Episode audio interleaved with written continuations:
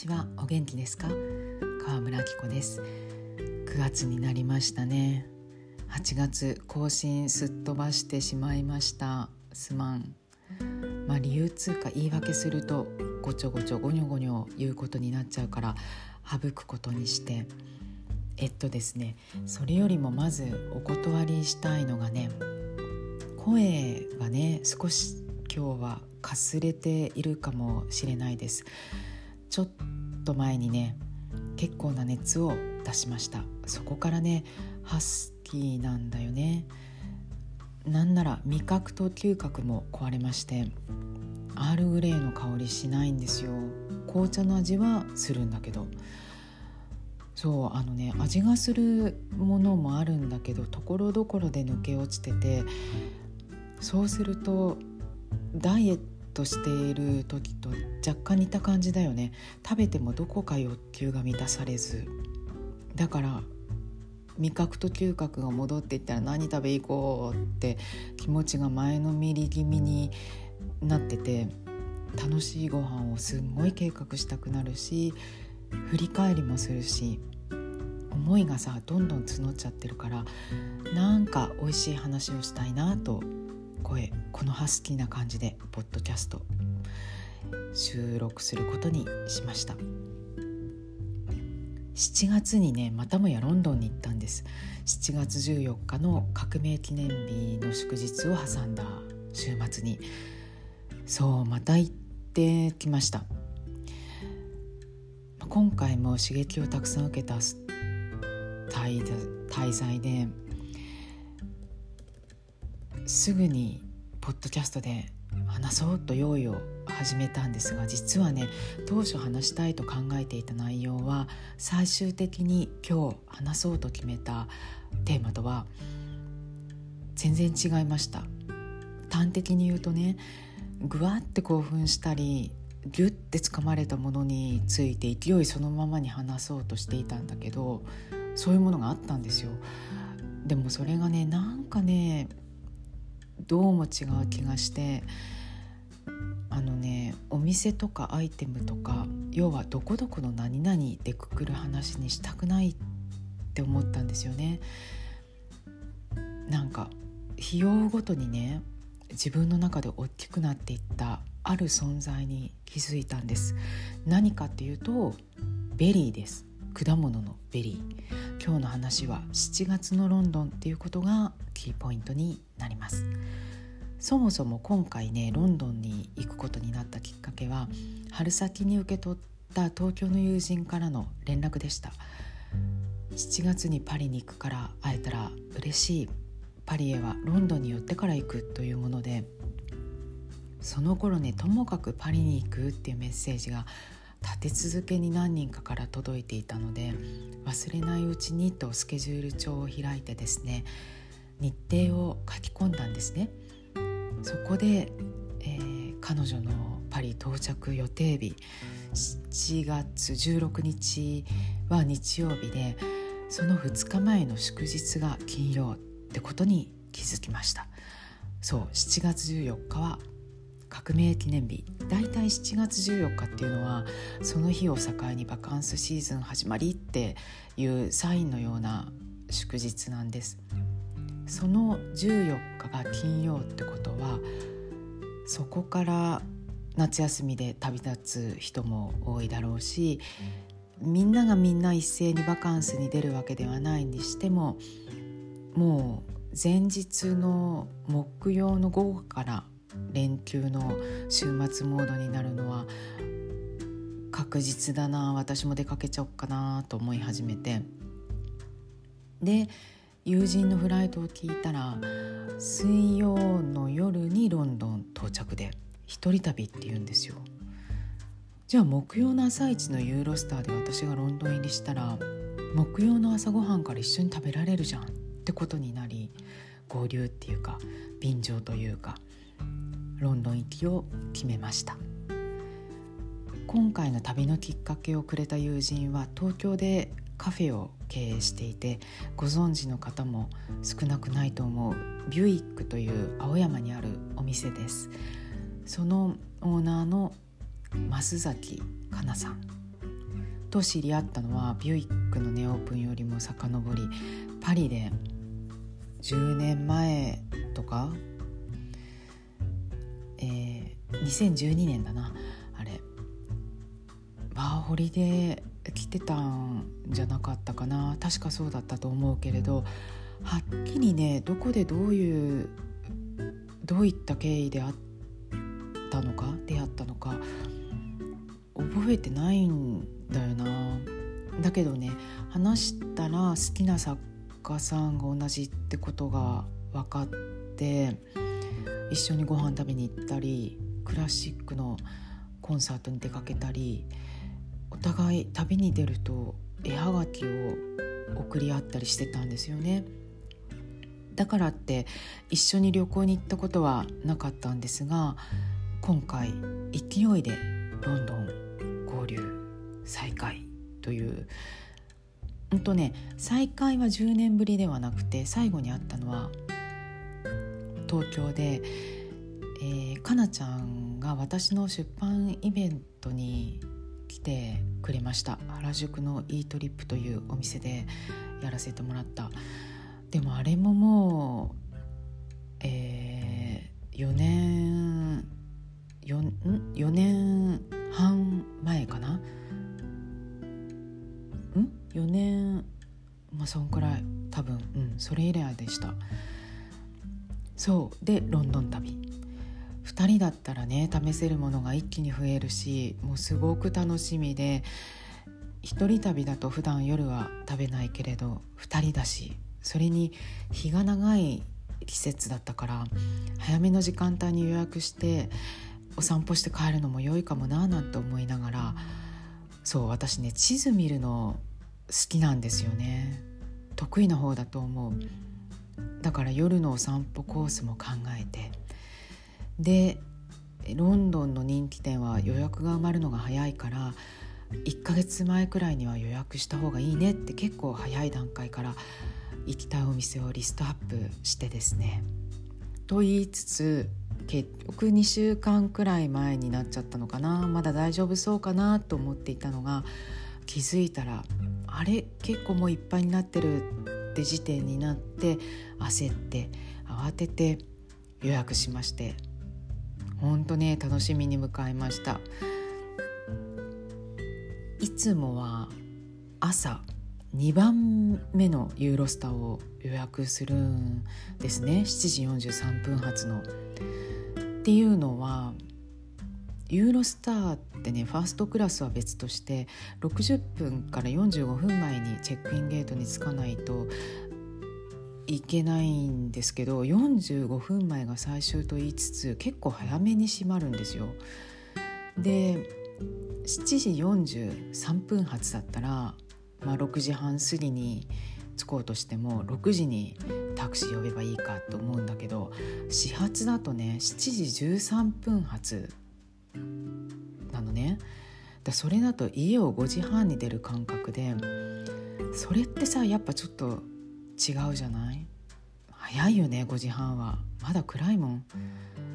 うんとねパリは日の出が日本よりだいぶ遅くて今もう7時10分くらいなんですけど、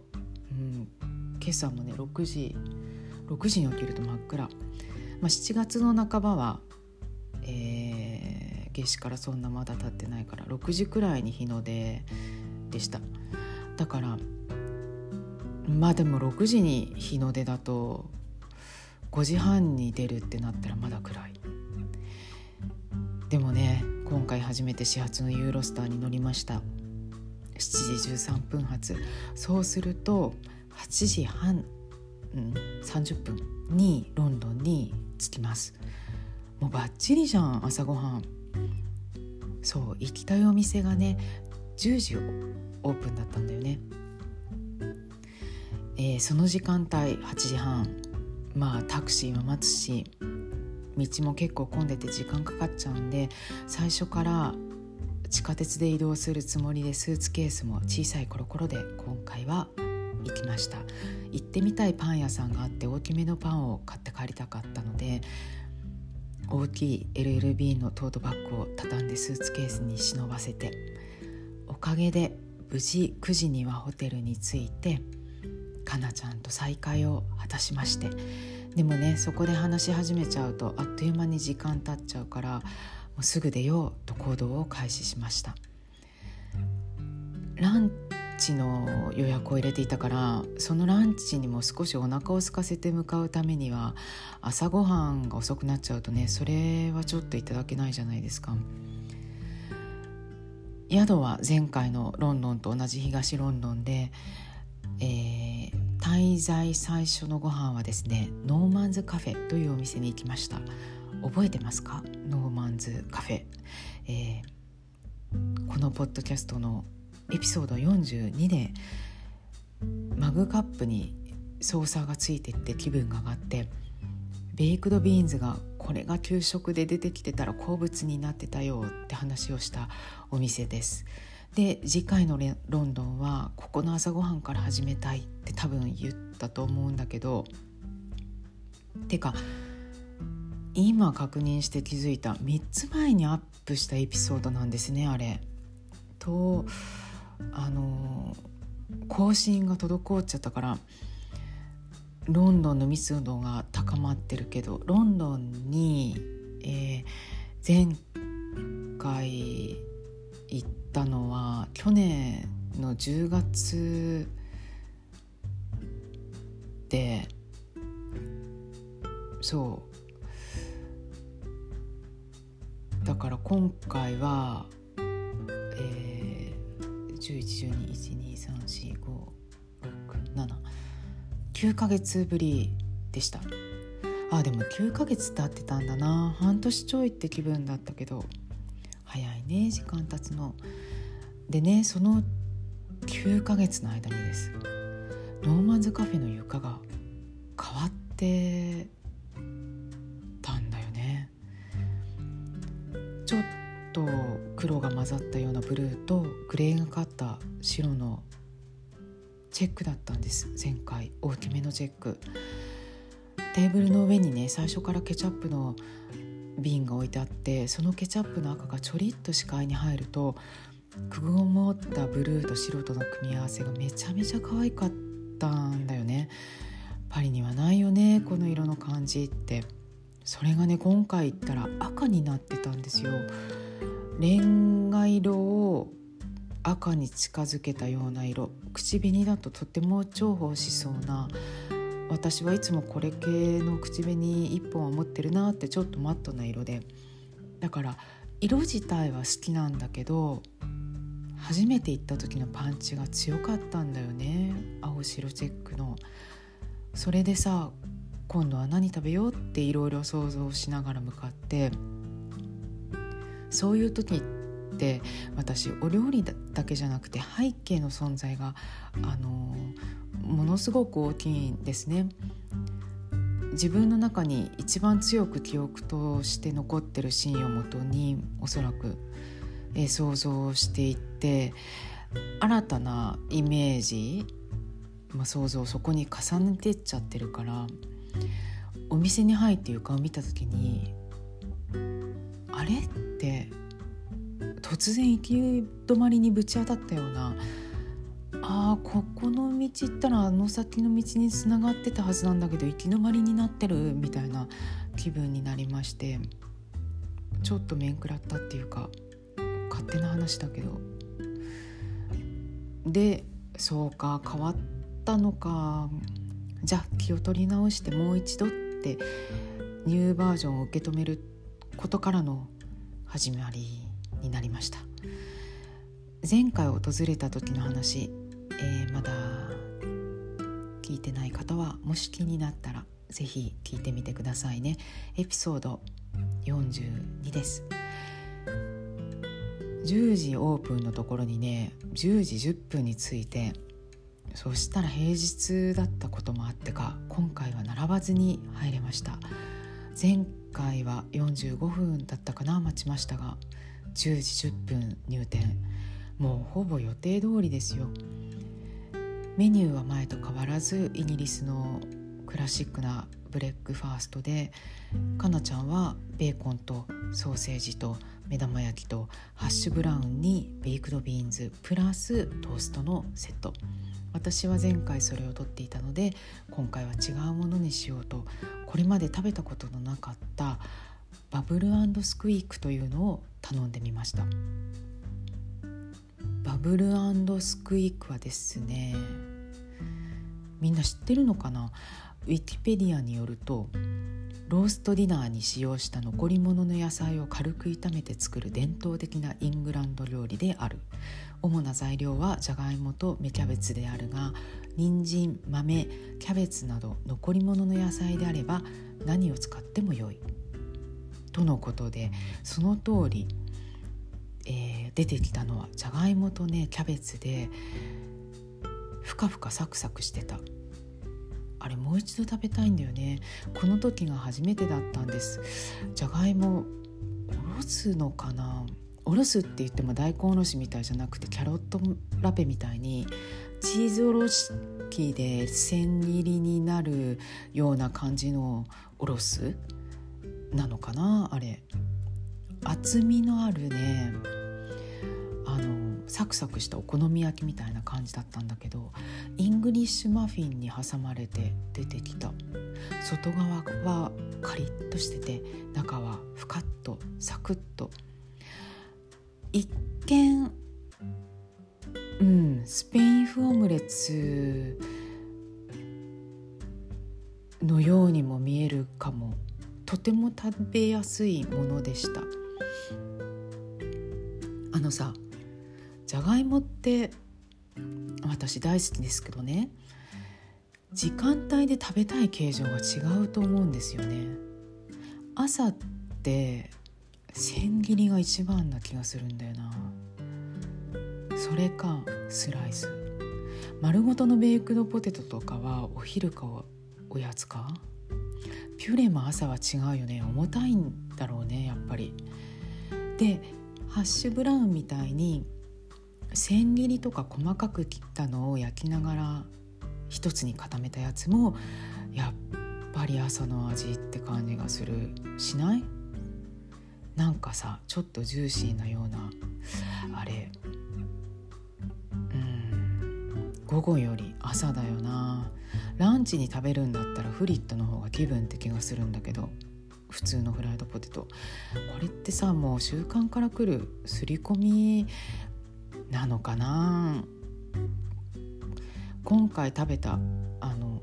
バブルスクイークは千切りだったかおろしてたかのじゃがいもにプラスキャベツだからよりジューシーな感じで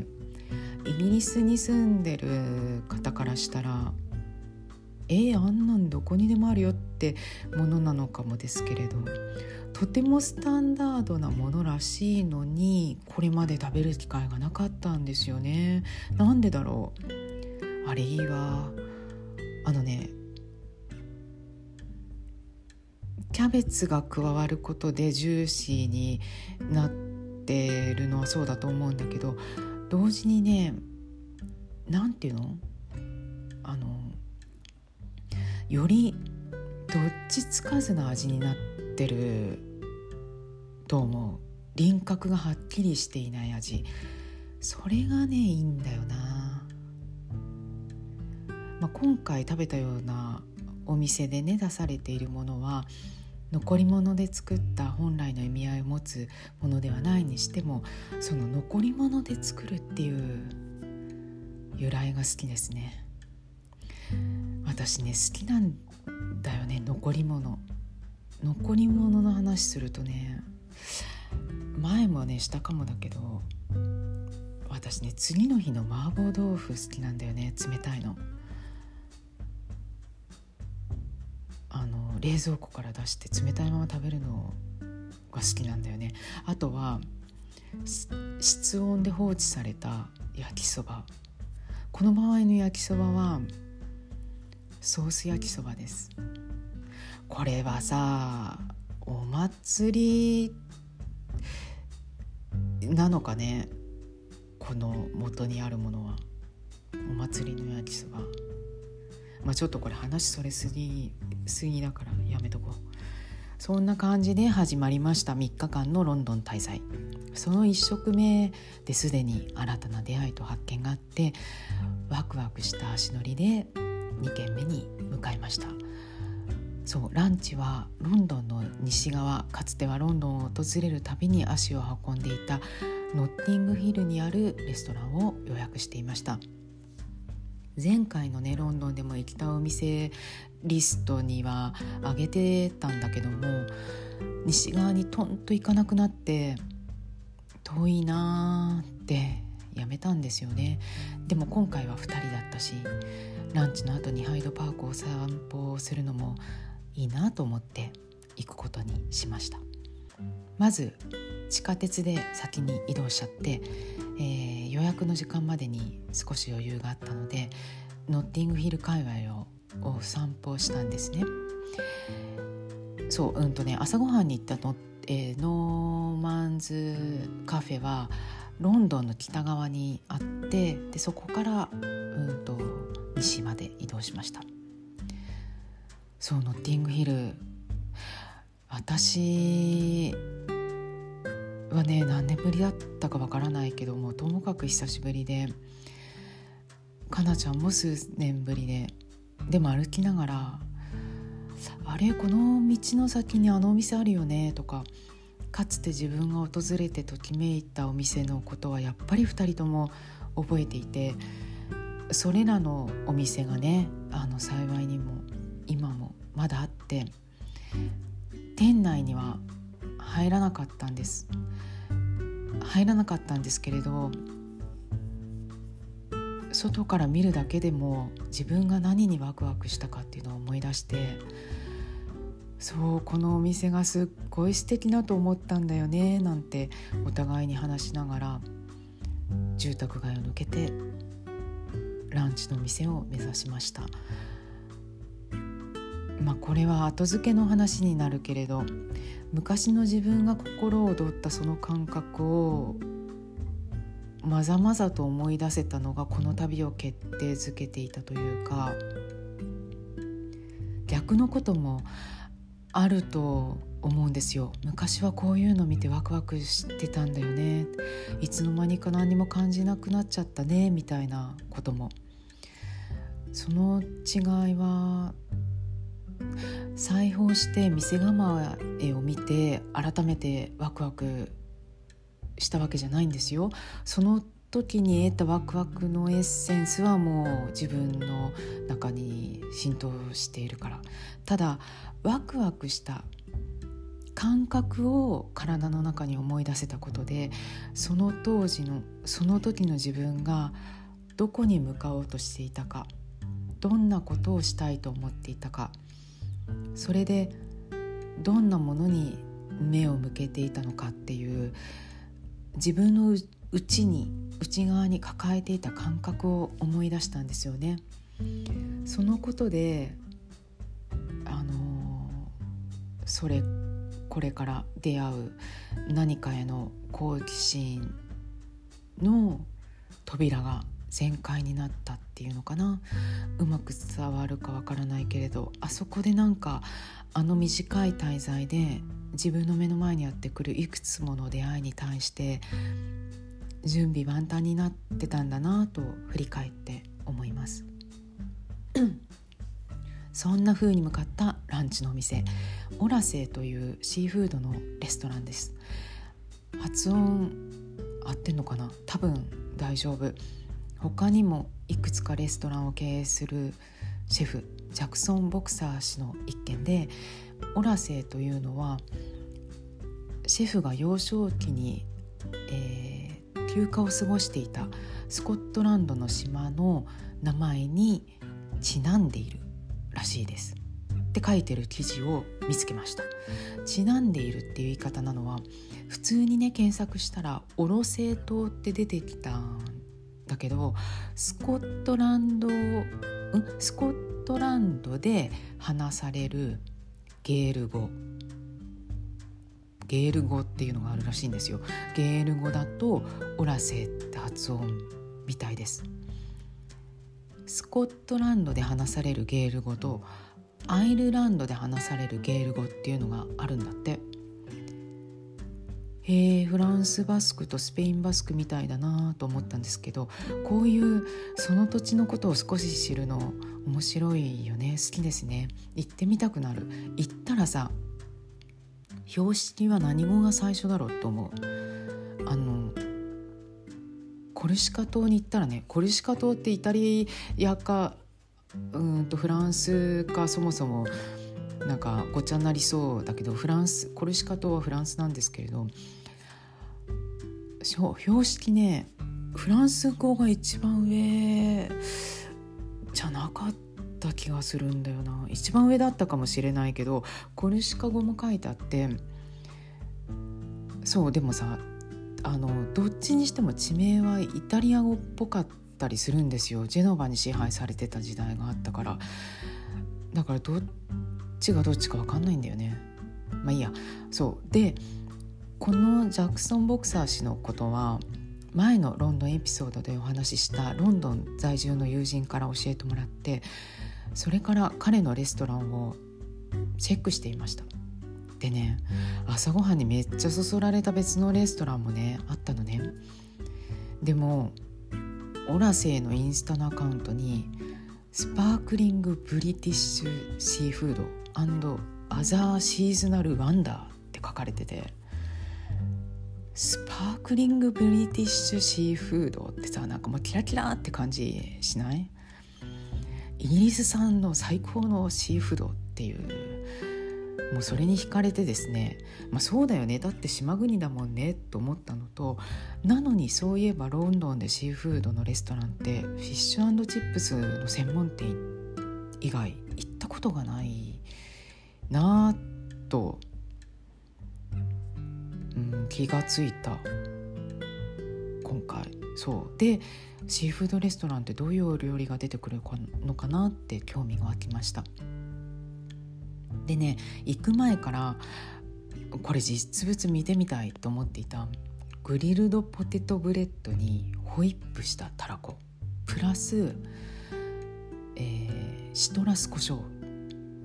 ていうお料理がこれはね行った時にもメニューにあってそれね写真だとみじん切りのチャイブが表面を覆っててねすごくインパクトのある見た目だったんです。シトラス胡椒っていうのはもしかして柚子胡椒的な？とかなちゃんに言われてそうかそういうことかもねって気づいたんですが他にもね薪で焼いたエビに金柑のピクルスと味噌バターとかトマトにブラックベリーとカラスミとかメニューを見て味が想像できなくもないけどちょっと実際に食べてみたいと思わせる組み合わせがいくつもあって、まあ、そこで2人ともがこれは想像できる感じだよねってものは却下して見知らぬ味にトライしたいっていうチョイスをね自然にしていく流れで最終的に5皿注文しました。その中で1皿だけね全然イメージが湧かない前菜を頼んだんです。スモークしたコールラビに発酵させたグーズベリーとアーモンド。コールラビってフランス語だとシューラーブっていうんですね。えー、それってねキャベツとカブを合わせた名前で実はコールラビをそのまま訳したものらしい。コールラビの語源はドイツ語でコールがキャベツでラビが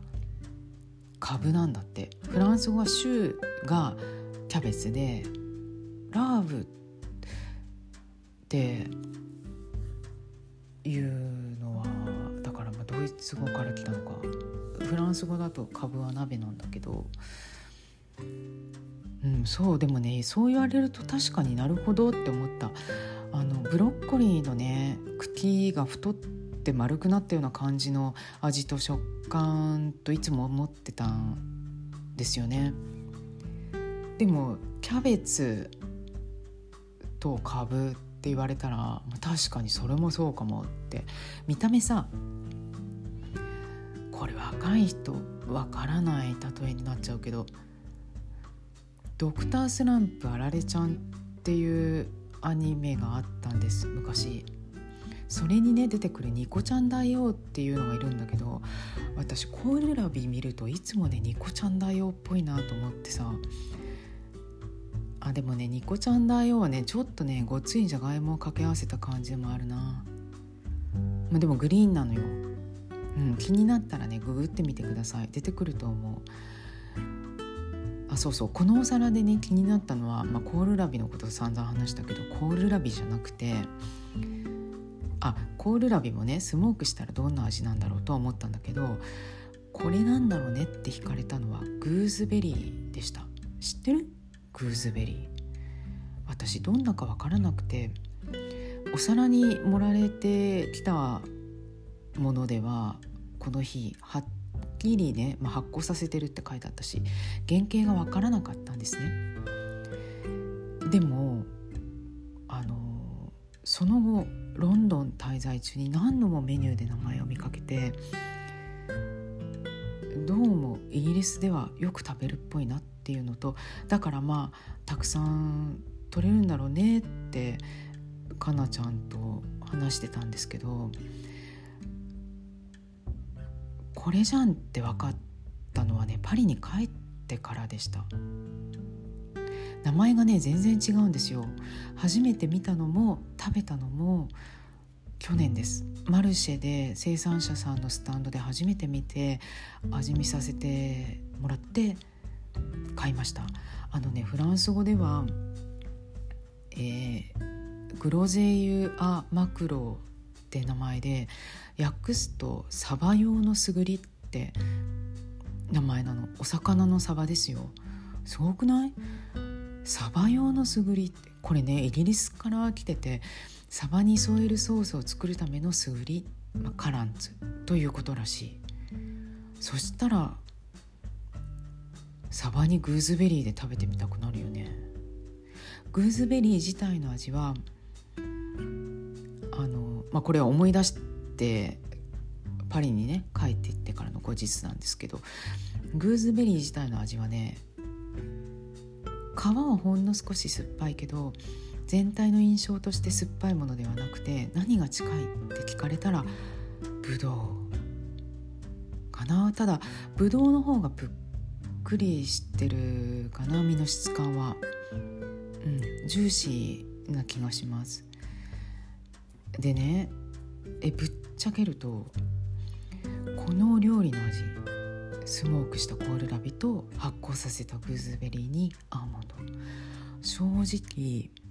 あんまりいやあんまりじゃないね。ほとんど覚えてないんです。美味しいねって食べたのは覚えてるんだけどあのねすぐに形容できない馴染みのない味だったのと味としてとても淡白だったと思う。そうだな繊細とも言うのかな。たださっぱりしていてそれはグーズベリーの存在もあった頃こそなのだろうけど食べてる時にね中華の落としみたいだなと思ってとても繊細な。コールラビでザーサイみたいなのをつけてみたいと思ったんですよね。食感似てると思うんだ。形も似てるしなんかあのイギリスでのコールラビの食べ方としてよくあるのはこういうのだよねっていう知識を何にも持ち合わせていないからスモークすることがあるのかもわからないしもしかしたらピクルスみたいに漬け込むことはするのかなとか想像したんですけどそれに加えてグーズベリー自体の味もその時点ではパリで食べたことがあるものと頭の中で一致してなかったからそのもの自体がどういう味でそれをコールラビのスモークしたものと組み合わせるとへえこんな風になるんだみたいな理解に至らなかったわけですね。そうだからなんかなんだろうよく分からなかったなっていうので残ったんですよね。自分の中に。そしたらねこの夜に行ったお店でまたグーズベリーに遭遇しました。ディナーは Jolene というパン屋さんの展開するレストランを予約していました。こちらも前のロンドン話の中で登場しています。パン屋さんが作る自家製パスタを食べたくて行ったんですね。今回もパスタを楽しみたくて出かけましてそこでねデザートにグーズベリーを見つけました。りんごとグーズベリーのパイ。何せランチでグーズベリーってよく分からなかったねって終わってたから食べたいねって頼んだんです。これがね出てきたらランチで食べたものと色が違ったのよ。ランチのグーズベリーは色の薄いウリみたいな薄いグリーンと薄い黄色が混ざったみたいな色だったんだけどパイの具になってたグーズベリーはチェリーとブドウとプラムの間みたいな赤系だったんですよ。でベリーと名の付くものって色で名前変わるじゃないですか。ブラックベリーブルーベリーラズベリー。でもさグーズベリーは名前を変えずに色変えてきたんだよね。まあ色を変えてきただって言い方変か。色が違ったんですよね。でおまけにパイの具だったからぐじゅっと潰れててもちろん原型わからないじゃないですか。だからさまた結局グーズベリーってどんなのものか分からずじまいで。パイはりんごと合わせて爽やかな甘酸っぱさのとても美味しいものでした。クリームがね添えられてましたね。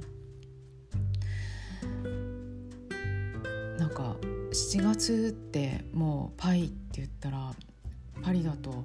もうリュバーブ、うん、リュバーブが多いよね。リュバーブって見たら頼みたくなる感じだからその7月にリンゴっていうのと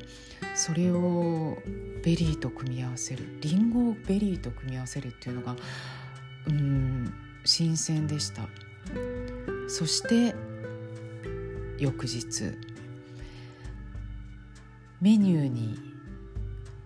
ね本日のパイ料理っていうのがあってそれにすごく引かれてねとても行きたかった Quo Vadisというレストランに行きました。ここはねメニューがねすごく可愛くて見るだけでワクワクするんですよね。メルマガについてくるね挿絵もね楽しみなんだな。実際お料理も食べながらワクワクしました。前菜にねうなぎのスモークのサンドイッチっていうのを頼んでみたらこれがね美味しかった。薄めにスライスしたパンが、まあ、こんがり焼き色をつけていてそれでうなぎを挟んでてねパンはねカンパーニュ系だったと思う。あの添えられた赤玉ねぎのピクルスとのバランスもいい塩梅であれ次回のロンドンではまた食べに行きたいですね。メニューに定番であるといいな。だいたいスモークしたうなぎ好きなんです。パリでも何かに加えられているのを見ると頼みます。でもサンドイッチで食べるのは初めてでした。うんなんかうん美味しかった。とても美味しかった。メインのパイ料理もうさぎって言われた気がしたけどお肉ねチキンだったと思うんだよね。でそれがねタラゴンが効いててイギリス料理を食べているって実感してああこのお店に来てよかったなーって思ったよ。このねパイ生地がね重めだったんですね。バターじゃない脂肪分を加えていそうな感じでラードなのかもしかしたら牛脂なのかそれがすごく私は嬉しかったです。何でも軽めに仕上げるとか動物性のものを植物性に置き換えるとかそうじゃなくて例えばその土地ならではの昔からこれが使われてきたんだよっていうその地のスタンダードってものを味わえたらうん嬉しいですね。そういうのが好きです。ベースをまず食べてみたい。それが仮に特別美味しくなかったとしてももともとその地で収穫できたもしくは手に入った作物で作られてきたものだったらそれを食べてみたいです。そこからしか何も始まらない気がする。そしてねここにもいました。グーズベリーが。デザートに。その名を見つけました。バターミルクプディングとグーズベリー。本当に旬だったんでしょうね。でもねすごく迷ったんだけどサマープディングというのもあってでこれを聞いてみたらドーム状の型にね食パンを敷き詰めて型の膨らみに合わせて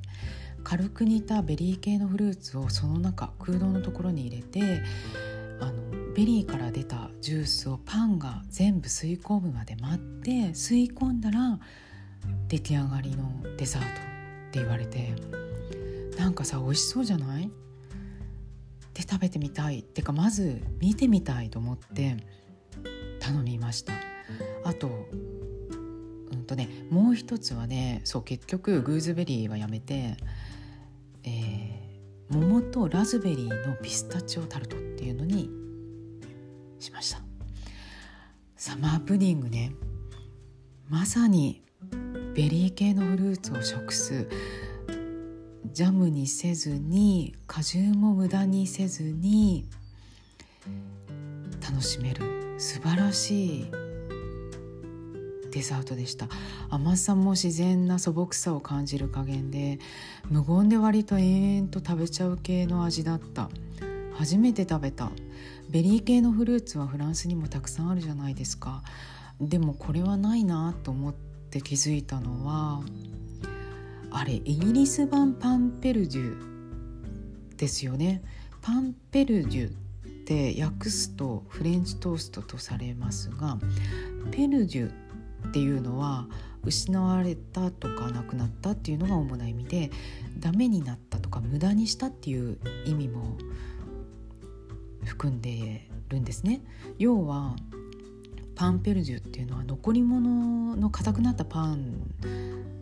を活用したものだからトーストするものっていう意味合いはフランス語で言う時にはないんです。でサマープディングを食べてイギリスはやっぱり食パン文化なのだなと改めて思いましたフランスにはないそん何あの食パンの使い回し？クルトンくらい。あとはガスパッチョの中につなぎとして入れるか。でも表にね見える状態での使い回しじゃないもんな。サマープディング。ベリーの果汁を吸い込んでるから色が赤紫であの生地の色が赤紫でワインのような色でそれもまたね生地が赤紫のデザートってそんなにないんじゃないかと思うんだけどだからねすごく印象的でしたね。果実の酸味を消すほどに甘くしてあるわけじゃなく酸味も程よく残っていて焼かずに仕上げるデザートで具の部分に、えー、ゼラチンとかつなぎが入ってないっていうのも良かったな。クオバディスではしっかり重みのある生クリームを添えてジャージークリームって書いてあったと思う。カスタードソースがね周りに敷かれて出てきました。あれもまた食べたいな。ベリーだから7月がきっとピークですよね。来年もだから7月にロンドンに行こうかな。ロンドンじゃなくて田舎に行ったらもしかするともっと出会う機会があるのかな。こういうおそらくお家で作るのも元はポピュラーなものってそれも残り物で作るようなきっとレストランで目にする機会は一時一時期ほとんど消えかかっていたのが復古野菜しかり在来種や古代麦の無理でん？古代麦の無理で？古代種の無理で作られるパンしかり。でその土地にもともとあったものがどんどん今復活していってこういったデザートもそんな一つだったりするのかなって想像したんですが初日の朝に食べたバブルスクイックもそんな性質を持ってたりするのかもねひょっとすると。分かんないけどさ。前に話したことあるかもですけどアボカドとかバナナとか輸入物でしか手に入らない生鮮品を私全く食べなくなってそうすると自然の流れでその土地にあるものにより目が行くようになるじゃないですか。それって旅行に行っても同じであの今回のロンドンは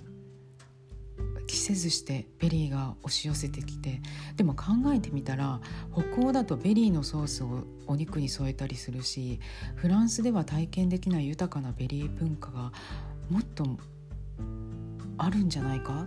ありそうだよね？って新たな旅の楽しみが練ってウホウホしています。7月。なんかね8月ってもう秋なんだって。寒あの涼しくなっていって。そうだよね。8月になったら果物もさくらんぼとかもなくなって桃すもも系に移行していくもんね。来年もまた行きたいな。で今回は正体つかめずのまま終わってしまったグーズベリーもうん食べたいな。あるのかな。未だにそのフランス語名の語源となってるサバのソースとして使われることがインパクト強いよね。サバ用すぐり。サバ用カランツ。サバカランツ。そういえばねロンドン滞在最終日のご飯にっていうかロンドン最後のご飯だ。にランチだったんですけどサバを食べたんだって。それね結構驚いたんですよね。サバがね開きの状態でグリルされたものがお皿にドドンと乗って出てきまして。びっくりしたね。日本で育った人ならば見慣れているじゃないですか。アジの干物とかで。でもあの姿ねこっちで見たことなかったからおおってなった。なんか迫力あるよね開きって。味もねまさに焼き魚だった。シンプルに。トマトとねそうそうクレームフレッシュが友で添えられてたんだよな。あれも美味しかったな。それはねカフェセシリアで食べました。グーズベリーがサバ用のソースに使われると知った時はもちろん切り身で想像してたんだけど違うのかな。もしかしたら。それもなどこかで出会えたらいいなグーズベリー。来年を待とう。なんかさ例えば外国人がね日本に旅行するんだって言った場合に日本食って言ったら天ぷらとかお寿司とかさラーメンとか旅館の朝ごはんとかベターなものを持っていたのが4月に行ったらたけのこが売っててたけのこってこんな姿なんだって初めて見て炊き込みご飯にもするしでもたけのこご飯だけじゃなくお刺身もあるんだって知って4月に行ったら桜だけじゃなくてたけのこだよ。京都も市内から離れて少し山の方に行くとたけのこたけのこいっぱい出てくるんだってって友達に言って回りたくなる。みたいな感じかな今回の私ってって思いました。今お腹鳴ったの聞こえた？すっごい盛大になったんだけど。まあちょっと今回こんなお腹が鳴ったので締めたいと思いますが楽しかったなロンドン。そうそう今回ね帰りのユーロスターが遅れたんです。60何分か。そしたらね60分以上遅れるとチケット代が一部返金されるんですね。現金だと購入代金の 25%1 年間有効のバウチャーだと購入した代金の30%に該当する金額が返金されるのね。60分以上の遅延はそれ以降90分とかになるとさらに返金のパーセンテージが増えるんです。初めて知りました。ちょっと得した気分になっちゃうよね。そう。で私ねバウチャーにしたんでまた行くんだ。ロンドン。あ私そういえばグーズベリーをアップしています。インスタでね8月22日にポストしている朝ごはんの中にえ桃とモッツァレラのお皿があってそこにね綺麗なグリーンの粒が混ざっています。それがグーズベリー。よかったらご覧ください。